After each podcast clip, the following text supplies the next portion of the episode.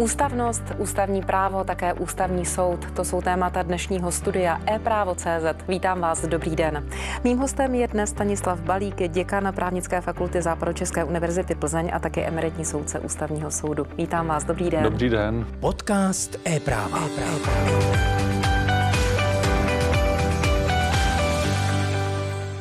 Já jsem začala těmi pojmy. Eh, pane doktore, když si hlavně vezmeme ústavnost z toho pohledu, že jsme natáčíme v roce 2023, tedy v roce prezidentské volby, kdy se o ústavě a ústavním právu začalo hodně mluvit v této souvislosti. Samozřejmě uprchlíci, další téma, které vytáhlo více na povrch mezi běžné lidi, téma ústavní právo.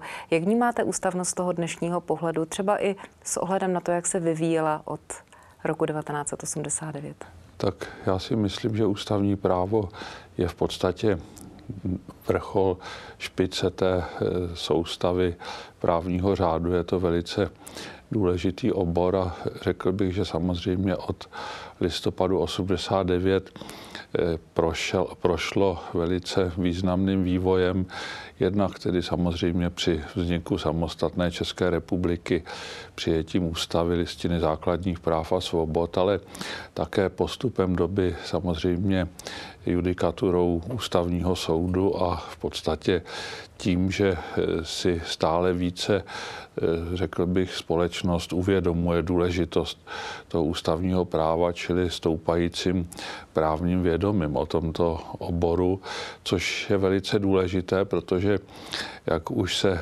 traduje od eh, přijímání ústavní listiny v roce 1920, ono vždycky tak úplně nezáleží na tom, jestli ta ústava je napsána úplně perfektně, ale na tom, jestli ten národ ji eh, chápe, je schopen eh, táhnout za jeden provaz, vnímá ty ústavní hodnoty, to materiální jádro ústavy a v tomto směru si myslím, že samozřejmě markantní pokrok v tom, že počet těch, kteří mají vyšší a vysoký stupeň právního vědomí o té ústavnosti stoupá.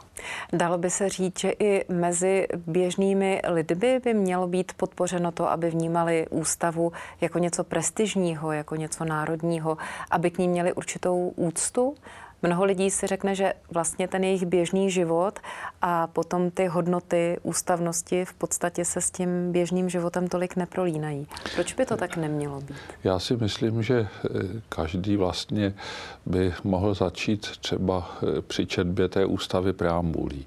A v té preambuli, kterou já mám v oblibě eh, s jejím textem, tak je to jasně naznačeno proč tu ústavu máme a k čemu vlastně slouží, že je to vlastně svým způsobem výsledek nějakých národních tradic a pojetí eh, demokracie. Eh, v podstatě ta ústava slouží k ochraně demokracie, právního státu, listina k ochraně lidských a základních práv, což je v podstatě prakticky věc, se kterou se, ať si to mnohdy ani ti lidé neuvědomují, uvědomují, setkávají každý den. Čím dál tím víc i u obecných soudů už se v podstatě eh, i v rozhodnutí soudu prvého stupně argumentuje eh, nálezy ústavního soudu eh, tou listinou ústavou. Nemluvě o tom, že v podstatě jako člen Rady Evropy Česká republika jak si přijala do svého právního řádu i úmluvu o ochraně lidských práv a základních svobod, takže vlastně nikdo nikdy neví, kdy i v jeho konkrétním případě se nebude dovolávat právě těchto ústavních eh, dokumentů. Mhm.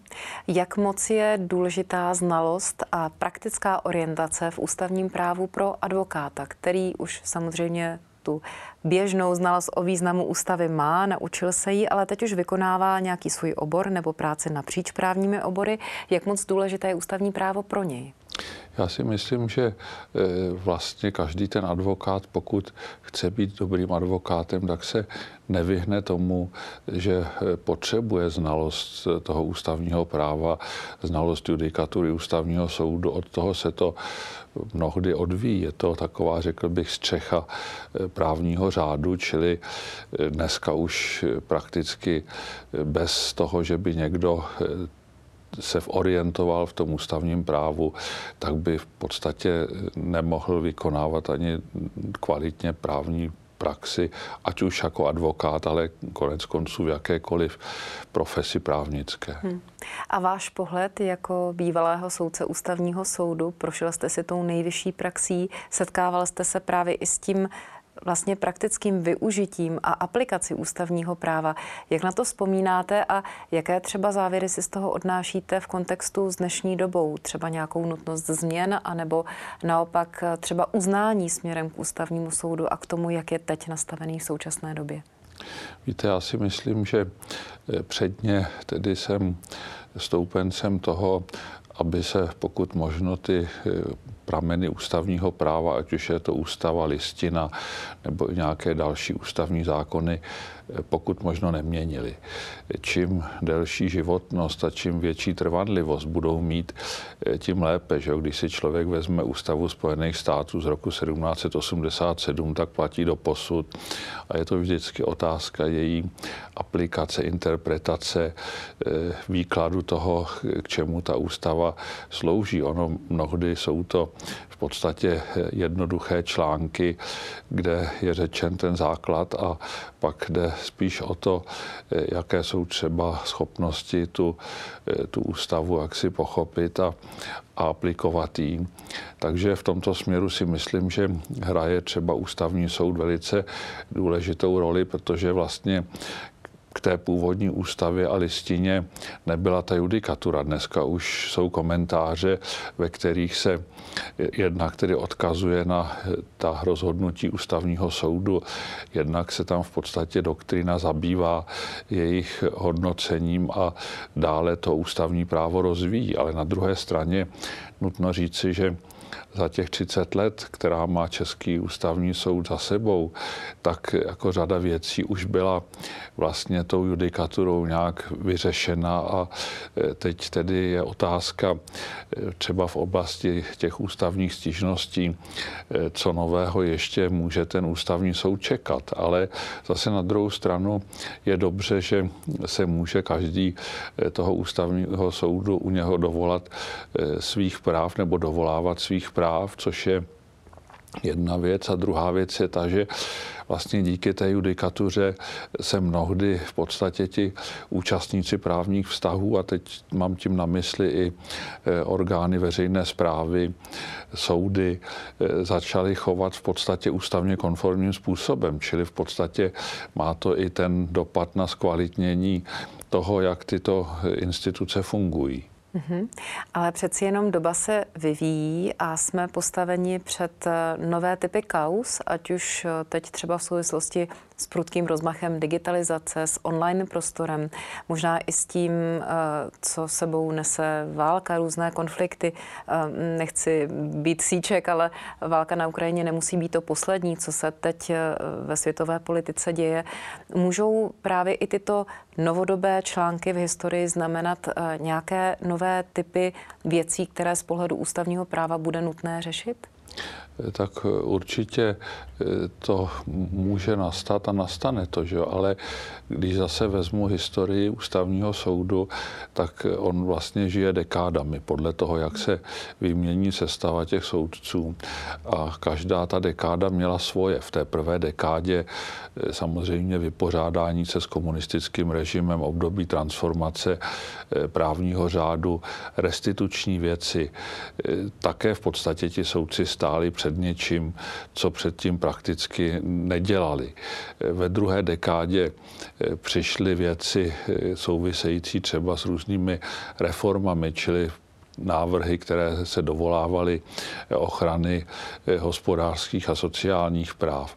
Ve třetí dekádě zase možná trošičku eh, návrhy v rámci té kontroly zákon, zákonů eh, týkající se třeba toho, zda nebyl až příliš upřednostněn veřejný zájem oproti třeba nějakému listinou garantovanému právu. Takže eh, samozřejmě i ta eh, čtvrtá dekáda bude mít zase možná eh, svoje nové otázky, které přijdou. Řekl bych, že to bude možná víc v té agendě té kontroly norem, čili v podstatě ty návrhy na přeskoumávání mm-hmm ústavní souladnosti zákonů, ale samozřejmě ta ústavnost je vlastně jenom jedna, ta ústava je taky jenom jedna. Čili eh, dá se říci, že ten, kdo má pro tu ústavu cit a pro tu ústavnost, tak by se neměl obávat toho, že před něj bude postaven nějaký problém, který vlastně ještě nikdy jako nebyl řešen, protože vždycky se zatím dá hledat eh, to jádro té ústavy a ten smysl té ústavnosti. Mm-hmm. Jak vzpomínáte na tu svoji dekádu, ve které jste působil a jaký třeba porovnáváte teď z pohledu současného dění máte tendence třeba si říkat, eh, teď bych tam chtěl sedět, protože třeba teď bych u tohoto rozhodování chtěl být, nebo tady třeba úplně nesouzním s kolegy. Teď se ptám čistě na ten osobní váš pohled, na tu osobní vzpomínku a osobní konfrontaci. Víte, tak ono eh, těch deset let v člověku eh, vyvolá to, čemu já říkám nemoc povolání. A samozřejmě, že se neubráníte tomu, i když jsem se vrátil do advokacie, že kromě toho, že se věnuju té advokacii, tak sleduju, co rozhoduje ten ústavní soud. Občas tam i něco eh, podávám v zastoupení, ať už těch individuálních stěžovatelů nebo nějaké skupiny senátorů třeba. A Eh, tak eh, si říkám, že víceméně eh, člověk je stále ve hře. Někdy si říkám, rozhodl bych to možná, nebo hlasoval bych jinak, jindy s tím souzním. V každém případě řekl bych, že je tam viditelný jistý prvek té kontinuity, což je dáno i tím, že vlastně ta judikatura předchozí trošku svazuje při rozhodování o těch nových věcech. Nicméně, když vzpomenu na tu svoji eh, dobu eh, svého působení, eh, tak si říkám, trošičku tak jako teď budu, teď budu ješitnej, že v některých věcech trochu na má slova došlo. Tam, kde třeba jsem měl i odlišné stanovisko, nebo když třeba jsme rozhodovali o, poplacích ve zdravotnictví, byl jsem soudcem zpravodajem 8 ku 7 nebyly ty poplatky tehdy eh, nálezem zrušeny a eh, pak se to teda řešilo jinou cestou, spíš politickou. A dneska si říkám, ejhle, ono to nebylo tak úplně špatné, nebo takové to zaměstnávání osob, které jsou přihlášeny na úřadu práce a hledá se pro ně zaměstnání, tak to, že by měli něco odpracovat ve veřejné službě, říkám si, ejhle, ono to není úplně tak špatné, Jo. A to nemluvím ani o tom, že třeba slyším hlasy, že by třeba taky mohlo být zavedeno i na veřejných školách školné, tak si říkám, dovedu si představit, jak by takováhle věc přišla k tomu ústavnímu soudu a říkám si, že bych asi eh, při tom, jak vidím dneska eh, problematiku eh, financování veřejných vysokých škol, tak bych si řekl, no tak on možná nějaký ten poplatek, tak jak to řekl pan emeritní eh, prezident České národní banky Rusnok, ono by to možná nebylo tak úplně od věci. Čili samozřejmě zase člověk zůstává eh, konzistentní, tak jako jsem rozhodoval v celku čitelně a konzistentně v době, kdy jsem u toho ústavního soudu působil, tak v podstatě jako ty, ty názory, to ukotvení hodnotové, to prostě nezměníte. Takže samozřejmě je to pro mě už celoživotní průvodce ústavní soud a je úplně jedno, že tam nejsem, protože pořád v podstatě s ním tak trošičku žiju. No. Já se vás určitě nechci ptát na konkrétní kauzy, to není účelem dnešního rozhovoru, spíš si povídáme právě o té etické a o té obsahové stránce. Jak se právě na ústavnost dívá, protože vy učíte, jak jsem říkala, jste děkanem na Západočeské univerzitě v Plzni, jak se dívá mladá generace nastupující právníků? Když třeba porovnáte tu svoji dobu, kdy působíte zároveň jako pedagog a teď eh, jste se setkával před 30 lety se studenty a vlastně v době, kdy se ústava tady začala probírat po revoluci víc a teď už jsme najednou 30 let po revoluci, mění se přístup i to podvědomí mladých lidí v přístupu k ústavě a vůbec k těmto hodnotám? No, já musím uvést jeden praktický případ. My jsme v letošním akademickém roce nebo v běžícím akademickém roce začali s výukou povinně volitelného předmětu transformace právního řádu v 90. letech. Protože jsem si v jednu chvíli uvědomil, že vlastně ti naši studenti eh, si ta 90. léta nepamatují, protože možná se tak někdy na konci 90. let narodili. Takže pro ně je to historie, ale je stále ještě pro mnohé tato doba dobou paměti. A tak tam zveme třeba i eh, osobnosti, které při té transformaci právního řádu působily a podstatě je to vedeno tak trošičku i takovou diskusní seminární formou.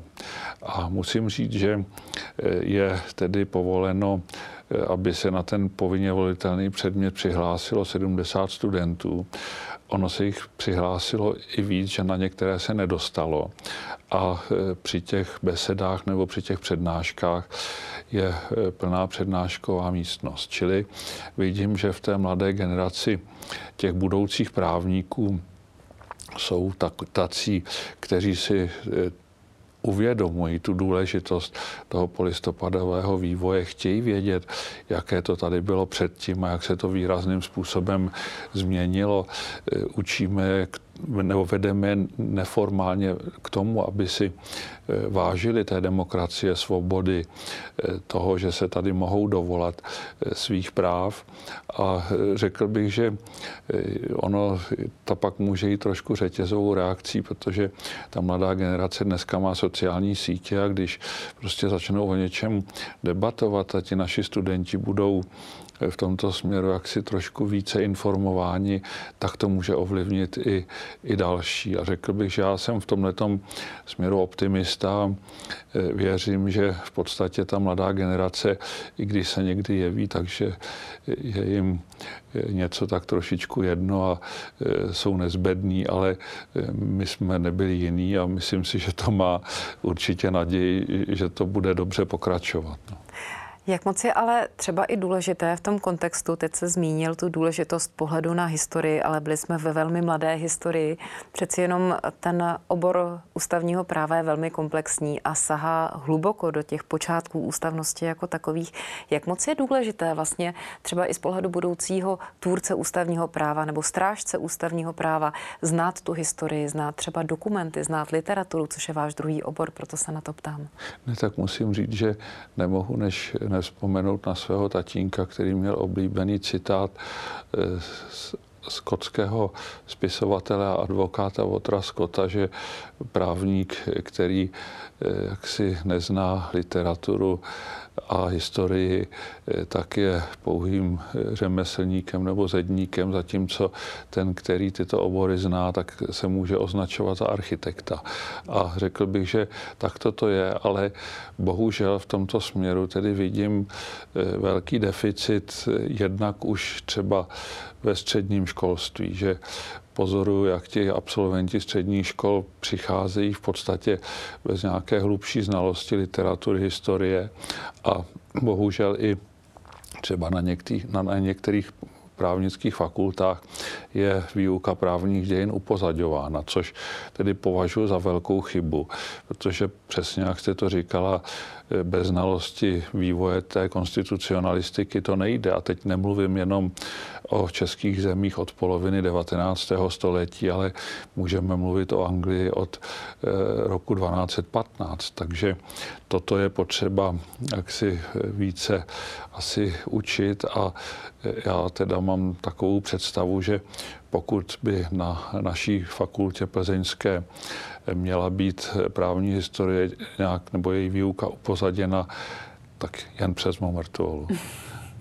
Já se vzpomínám na svá studia, kdy eh, tehdy nevím, jak je to teď nastavené a na jaké fakultě, na které univerzitě, ale za nás probíhala vlastně ten blok, který obsahoval teorii práva, právní dějiny a ústavní právo a musím říct, že to bylo nastavené velmi dobře a že z mého pohledu se to velmi dobře i učilo dohromady k té státnici, že v podstatě ten jeden obor si pomáhal tomu druhému a ten přesah tam pro mě osobně aspoň byl velmi příjemný. No já zase eh, se nemohu ubránit než eh, připomínkou romanisty Leopolda Hejrovského, dokonce jsem tuto jeho sentenci jaksi uplatnil i v odůvodnění některého nálezu ústavního soudu, že existují tři pomocné vědy právní.